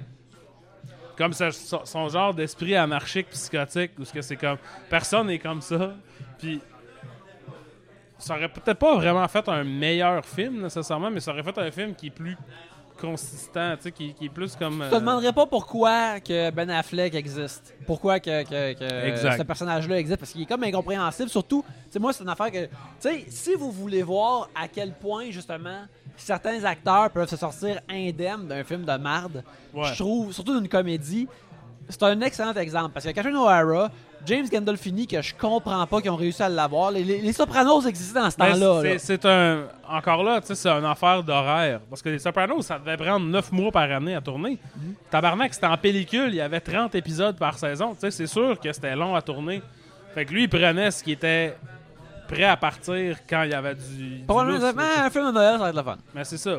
Parce que tu sais, la, la carrière au cinéma de Gandolfini n'est pas incroyable. Non. Surtout. Non, mais il était, appara- il était dans la meilleure émission de télévision qui a jamais existé. c'est Fait ça. que, tu sais. Puis c'est- puis c'est une émission que c'était probablement extrêmement exigeant à tourner. Fait que. Je peux comprendre que, tu sais, comme. Qu'est-ce qu'il y avait? Il se faisait offrir des films, puis là, il est comme, mais il reste six semaines de Sopranos à faire. Je vais jouer dans The Mexican, ça, j'ai la- j'ai du temps. Je peux amener mes enfants au Mexique ou whatever, tu sais. C'est. Je me rends compte de plus en plus maintenant que je deviens vieux que toutes les, les décisions que je croyais artistiques quand j'étais jeune sont en fait des décisions d'horaire. c'est juste, j'ai-tu le temps? J'ai-tu occupé ce jour-là? C'est Ben, c'est généralement comme ça que ça fonctionne. Mais c'est ça, fait que lui, puis euh, ça, Catherine O'Hara, puis euh, t'as pas de euh, puis euh, Christina Applegate, tu sais quand ils sont, des, sont avec Ben, puis il y a comme on dirait qu'il y a une musique que juste eux autres entendent, de la façon qu'ils jouent, de la façon qu'ils répondent, de la façon qu'ils actent avec lui, que c'est pur sitcom, que c'est une personne qui, encore là, un archétype qui existe. Puis là, Ben, il est comme juste comme, ben, euh, Ouais. parce qu'il est, il- il est juste pas dans ce registre-là, il l'a pas appris, puis tu sais, comme, tu sais, euh, le, le- le acting de sitcom, c'est, euh, En ce qui me concerne, c'est quelque chose de comme de tout de même haut niveau que c'est quelque chose que, tu sais, des acteurs doivent faire pour des épisodes comme de. de- de- de- des, des saisons de 23 épisodes, puis que ce soit comme plaisant que les gens veulent les avoir dans leur maison. Ouais, c'est- ouais, c'est- ouais. Ben, tu sais, c'est quelque chose aussi, puis tu sais, c'est pas pour rien qu'il y a plein de monde qui ont eu des- du grand succès dans des sitcoms que ça s'est pas répliqué ailleurs. Ouais, ouais. Parce que c'est quasiment un, une- un art différent. Ouais. Tu sais, c'est- fait que. Après ça, il y a, il y a- il y a du monde comme Kelsey Grammer qui sont bons dans les deux. Mais Kelsey, là, Kelsey, tu mets dans la caméra, peu importe le contexte. Money là, Plane, là, ou le film où il y a des longs cheveux puis il joue des tonnes de Rivers Cuomo, là, qui est sorti. En tout cas, Oh, Chris, ça, j'ai hâte de- tu sais, curieux de comme, voir mais, ça. mais je veux dire, tu sais, comme, maintenant, c'est ça. Kelsey Grammer, pour utiliser un exemple, un des plus iconiques acteurs de sitcom. C'est quoi son, son film qu'il a fait? Il joue Beast, c'est ça son gros film, je te dis. Il joue Beast qui lui dans demande... un film de Brett Ratner. Et Chris, ouais, ça, ça va pas bien. Mais tu sais, qui demande essentiellement d'être Fraser, de toute façon. exact. Puis d'être Fraser, puis ça te dérange-tu d'être assis dans une chaise pour être maquillé puis être bleu? C'est ça, tu sais, Tim Allen, c'est quoi, tu sais, comme. Je peux pas, je peux pas nier que Tim Allen était crissement bon à être dans Home Improvement ou Jerry Seinfeld.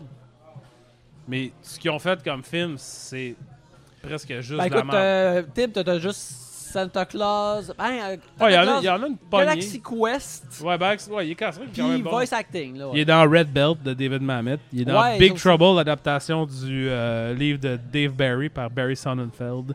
Il est dans, Ouais. tu sais, il est dans des, euh, il est dans For Richer or Poorer ou whatever avec euh, Christy Alley qui deviennent des Amish là. Oh, crime, ça, ça doit pas bien se passer, par exemple. ça, ça doit pas bien se passer. Fait que tu sais, il en a fait plein, mais tu vois, on s'en rappelle même pas. On pense qu'il a rien fait, mais il en a fait plein. Fait que tu sais, effectivement, c'est difficile, puis c'est pas une affaire qui est, qui est ré- qui- que tu peux reverse. Non, non, ben absolument Affleck pas. peut pas avoir un sitcom. Tu sais, comme. Je pense que c'est comme. euh, c'est intéressant. là. Tu sais, quand Mulaney avait un sitcom, puis il voulait faire un sitcom old school, puis c'était de la crise de marde, puis ils ont mis plein. Tu sais, Griffin Newman, il jouait dans la première Ouais, de ça. Puis ça, ça a été un gros flop euh, épouvantable. C'est vraiment dur de faire du sitcom. J'ai j'ai pas vu le show, mais j'ai lu le script du premier épisode. Ouais. Puis il est bon. Ouais, mais c'est difficile. L'idée à- est vraiment bonne. Puis après ça, je repense, on parlait de Gina Davis. Gina Davis avait une sitcom dans les années 2000 où Ouais. fin, c'était de Gina Davis Show. Puis je me souviens d'écouter ça puis de trouver ça fucking bon. OK, puis c'était avec euh, Gina Davis, Mimi Rogers jouait sa meilleure amie, Peter Horton de 30 Something était son mari. Nice. Puis un des euh, John Francis Daly était le fils de Peter Horton. Fait qu'elle elle était comme c'était pas sa, la mère. Mhm. Puis l'autre la petite fille, je pense que c'était la sœur de Jesse Eisenberg qui faisait les annonces de Pepsi genre. Je me souviens de ça là très très bien. Clairement. Puis je veux pas le regarder. Je veux plus jamais le regarder. Parce que je pense que c'est juste de la merde. Puis ça va être comme regarder Surviving Christmas. Tu sais? Fait que. Effectivement, il y a un art dans ce que Surviving Christmas essaie de faire. Et là, c'est de la peinture à numéro avec les doigts sur un papier de toilette plein de caca.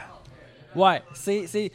Puis, comme on dit, comme on adore Ben, puis moi j'ai trouvé ça tout de même tough à regarder. Je suis comme, boy, t'es en train de, de te noyer. Tu sais pas, t'es en train comme d'être Dane Cook. Ouais, ouais, ouais. Tu sais, comme.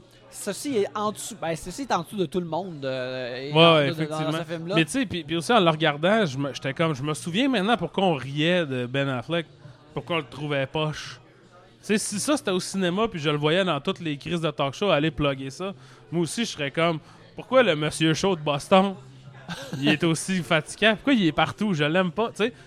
Parce que je pensais à ça cette semaine, tu sais, comme le monde, là, qui était les trois personnes qui étaient les plus risibles là, à cette époque-là comme acteurs, c'était Keanu Reeves, Brendan Fraser, puis euh, Puis Ben. ben Affleck. Là, c'est les trois qu'on aime maintenant, les doudous des doudous. Puis là, ceux-là qu'on aimait dans celle-là qui étaient les meilleurs acteurs, Sean Penn, Johnny Depp, Kevin Spacey. Tous des sacs de marde. tu sais? Fait que là, j'étais comme, ah ouais, hein? Ça s'est passé en crise. Fait que là, pense au monde qu'on rit d'eux autres maintenant. Timothée Chalamet, cancelled. C'est sûr. Fini, Timothée Chalamet, ça se peut pas. Ça va arriver. Ça, ça- mais ça va être genre, qui qui est qui qu'on trouve poche, là, genre le chum de Taylor Swift, là? Euh, Euh, Joe, Joe Alwyn. Ouais. Joe Alwyn. Ah, Joe Alwyn. Joe Alwyn, non, mais non, que ça, on était réconforté par Joe Alwyn dans ses présences au cinéma? Parce que Timothée Chalamet, ça va être un genre de weird pédophile. genre. En tout cas, je je dis rien, je dis ça, Non, je pense rien. que lui, euh, je pense pas qu'il ça va être sexuel. Je pense qu'il va faire une, il va, il va dealer avec une chute de crypto. Ou un affaire. Ben, en fait, euh, ou Matthew Broderick. Tu sais, Matthew Broderick, il, était- il a déjà été aimable. Ouais. Là, maintenant, il y a, il a genre. Ce qu'il avait de l'air quand il avait 25 ans, mais il a 70 ans. Il est terrifiant, puis personne ne veut plus le regarder. il a aussi frappé quelqu'un en automobile. Il a- il a tué quelqu'un. Il a tué un char. Il a tu sais. tué quelqu'un, effectivement. Fait- comme, comme Ferris Bueller, s'en est sorti pas pire indemne Ouais, euh, selon la loi. Mais c'est ça, non, euh, Timothée. Ça s'est moins bien passé dans Succession, quand ça, ça s'est passé dans Succession, spoiler alert, Ouais. que pour euh, Matthew Broderick. Que, Euh, ouais, ouais, absolument. Euh, saison 1, hein, ça, dans Succession, ouais. dans saison 2. Dans saison 2. Ok, non, parce qu'il y a un autre crime dans saison 1. Ouais, il y, a des- ben, il y a des crimes, je te dirais, à intervalles assez réguliers. dans le bon Succession. Fait que c'est ça. alors, ouais, Timothée Chalamet, probablement quelque chose de crypto. S'il y, a un- y a scandale éventuellement qui arrive. ouais, là. ouais. Ou, non, c'est quoi? Moi, je pense que il va avoir une relation publique avec une actrice que tout le monde aime. Et il va y être infidèle. Ok, fait et le monde va être comme. Un genre de Justin Timberlake. Ouais, puis le monde va être comme Timothée, t'étais pas. Ceci ne cadrerait pas avec l'image qu'on avait Ouais, de toi. ouais, ouais. Fuck ça. Mais, anyway, bref, pour revenir à Surviving Christmas, parce que là, on, On s'éloigne un peu. C'est facile de s'éloigner de Surviving Christmas quand même. Oui. Euh, c'est plate, c'est brun, c'est pas le fun. Il y a une scène avec Udo Kier qui fait un photographe de mode. Ben Affleck euh, décide de payer à sa fausse mère un photoshoot. Un photoshoot euh, que tu, qui, qui, Sexy. qui ré- qui dit qu'il est classique et sexy, mais qui est finalement essentiellement un photoshoot de calendrier euh, sexuel. Ce que je garde vraiment down avec ça. Euh, Catherine O'Hara est une euh, belle femme, alors c'était merveilleux. Mais comment que ça, ça arrive dans la réalité qui était dans le film? Ouais. Puis le, le lendemain, c'est sur des sites de cul, puis son fils le voit, puis là, après ça, le fils, le personnage du fils devient encore là juste un genre de, de légume à cause qu'il a vu. euh, Potentiellement un incel, on le sait pas. Ouais, on sait pas ce qui arrive. Mais ça, il y avait beaucoup de. Il y a un personnage comme ça aussi dans euh, Wedding Crashers, d'un genre de gars qui fait que se masturber, puis euh, regarder son ordi, puis tout, là. Genre. Ouais, C'est comme, comme un, c'est comme un, un typecast assez. début fréquent. 2000, ça- je pense que c'est pour du monde plus vieux qui écrivent ces scripts-là. Début 2000, c'est comme. Aïe, aïe. Ils sont tout le temps sur l'ordi. Ils ont tout le temps sur l'ordi, ils ont, ils ont- ils ont- ils ont de la porn dans leur chambre. C'est c'est clair qu'ils vont se crosser constamment. Moi, c'est ça que j'aurais, je ferais à leur Ouais, place. Anyways, euh, sérieux, pas un joyeux Noël sur Surviving Non, Christmas. effectivement. Je l'ai regardé hier, puis Moi aussi. j'ai pas. euh, Peut-être j'aurais dû utiliser les services de la SQDC, je l'ai pas fait. Mais quand même, je m'en rappelle pas pantoute. Ça va pas bien, ça fait 20 même pas 24 heures, ça fait 18 heures que je l'ai regardé, puis je m'en rappelle pas. Moi, j'ai l'impression que je me rappelle trop, puis ça, ça me dérange. Ouais, y a ça Euh, aussi. ça c'est comme le contraire. Puis Comme tu non. sais, il y a une affaire que j'ai trouvé, que j'ai aimé, puis qui est vraiment genre. C'est. À un moment donné, Douda peut pas être là pour jouer son- le grand-père. Fait que là, il est remplacé par le, le understudy de Douda, qui est un homme noir, Ouais. quand Douda était blanc. Le gars qui joue le nouveau Douda, c'est Cy Richardson, qui est comme un acteur qui jouait beaucoup dans les films d'Alex Cox, puis il joue dans Repo Man, puis il joue dans Straight to Hell. Puis c'est lui qui a écrit Posse. Une Deuxième fois en deux semaines qu'on parle de Posse de Mark Van Peebles. lui qui a écrit Posse. Puis là, je l'ai vu arriver, j'ai fait Sir Richardson. Puis là, il fait un vieux monsieur horny inutilement. Mais là, tu sais, pendant comme 7 minutes, je pensais juste à ça. Qu'est-ce qu'il fait là? À quoi qu'il pensait? Tu sais, comme, c'est quoi les pensées de Sir Richardson sur ce plateau-là? Ouais, ouais. Tu sais, que sûr. lui, il a joué avec genre Joe Strummer, puis Charles Bronson, puis du monde. hein. Là, il est genre assis sur un divan, un vieux monsieur avec un, avec un foulard, qui est horny pour Catherine O'Hara. Tu sais, qui est comme. Qui est avec Ben Affleck, qui est une star, mais que son étoile descend. Mais qui est avec James Gandolfini, qui est probablement quelque part comme le dude le plus respecté. ouais. C'est comme, qu'est-ce qui se passe, là? Mais en tout cas, ça c'était correct, mais ça a pas. euh, c'était pas vraiment un baume sur ma plaie de voir Cy Richardson, quoi, que j'étais heureux, là. Ouais, ouais. Mais euh, c'est. Ouais, Surviving Christmas, euh, je dirais euh, non. Non, euh, dites non à, à ce film-là. Ça euh, fait tout de même 18 ans que, qu'il m'intrigue, ce film-là. mhm. Je suis content de l'avoir vu, mais pas vraiment, tu comprends? Je me suis toujours posé la question, là maintenant j'ai plus besoin de me la poser, puis. euh, Ouais, c'est c'est comme. Je savais que c'était mauvais, mais comme des fois, tu- c'est comme. ah, à quel point ceci peut être vraiment mauvais? Puis là, tu, tu, tu- tu découvres. C'est pas nécessairement pire que Gilly, je te dirais, mais c'est vraiment moins le fun à regarder. Ouais. Tu sais, Gilly, ça, ça swing plus. Sur un Christmas, ça swing aucunement, tu sais, fait que c'est vraiment pas, euh, pas le diable en personne. Alors, euh, on va terminer l'épisode là-dessus. C'est nos pensées euh, sur Gély. Euh, Alex, les gens, mon opinion. Le- ils te trouvent où sur Internet et ailleurs? Euh, Alex Rose sur Letterboxd, Alex Rose avec deux petites barres à la fin sur Twitter et Why Does It Exist sur Instagram. J'ai toujours pas recommencé à avoir une vie sur Internet autre que ça. Me là, j'ai recommencé à mettre des, des jams de la pandémie sur, euh, sur Instagram, mais c'est pas mal ça. Là, fait que euh, c'est ça. Mais Letterboxd, c'est pas mal là où je suis le plus actif. Si vous voulez voir ce que j'ai pensé des films de Bruce Willis où ce qu'il il fait de l'aphasie et euh, c'est triste. Tout, toutes vos, vos- tout ce que vous avez besoin sur Bruce Willis ça. sont sur le feed de Letterboxd de Alex. Euh, pour ma part, c'est Bazil sur Twitter, Instagram ainsi que sur Letterboxd. J'ai une euh, infolettre qui s'appelle Cartooniste Robuste que vous pouvez euh, suivre ou vous abonner à yannickbelzil.substack.com S-U-B stack.com ou euh, euh, dans, ma, dans ma plus récente infolette, je vous parle euh, longuement euh, du, du- de, de- de la scène de Mario Bros qui a été montrée au Game Awards. Mais je fais des dessins, je parle de plein d'autres choses là. Alors, on vous remercie beaucoup de nous avoir écoutés. Merci beaucoup. On vous invite à laisser, euh, si vous voulez nous faire un cadeau pour les fêtes, laissez-nous des reviews sur iTunes ou Oui. des likes ou des abonnements sur Spotify, ça nous aide.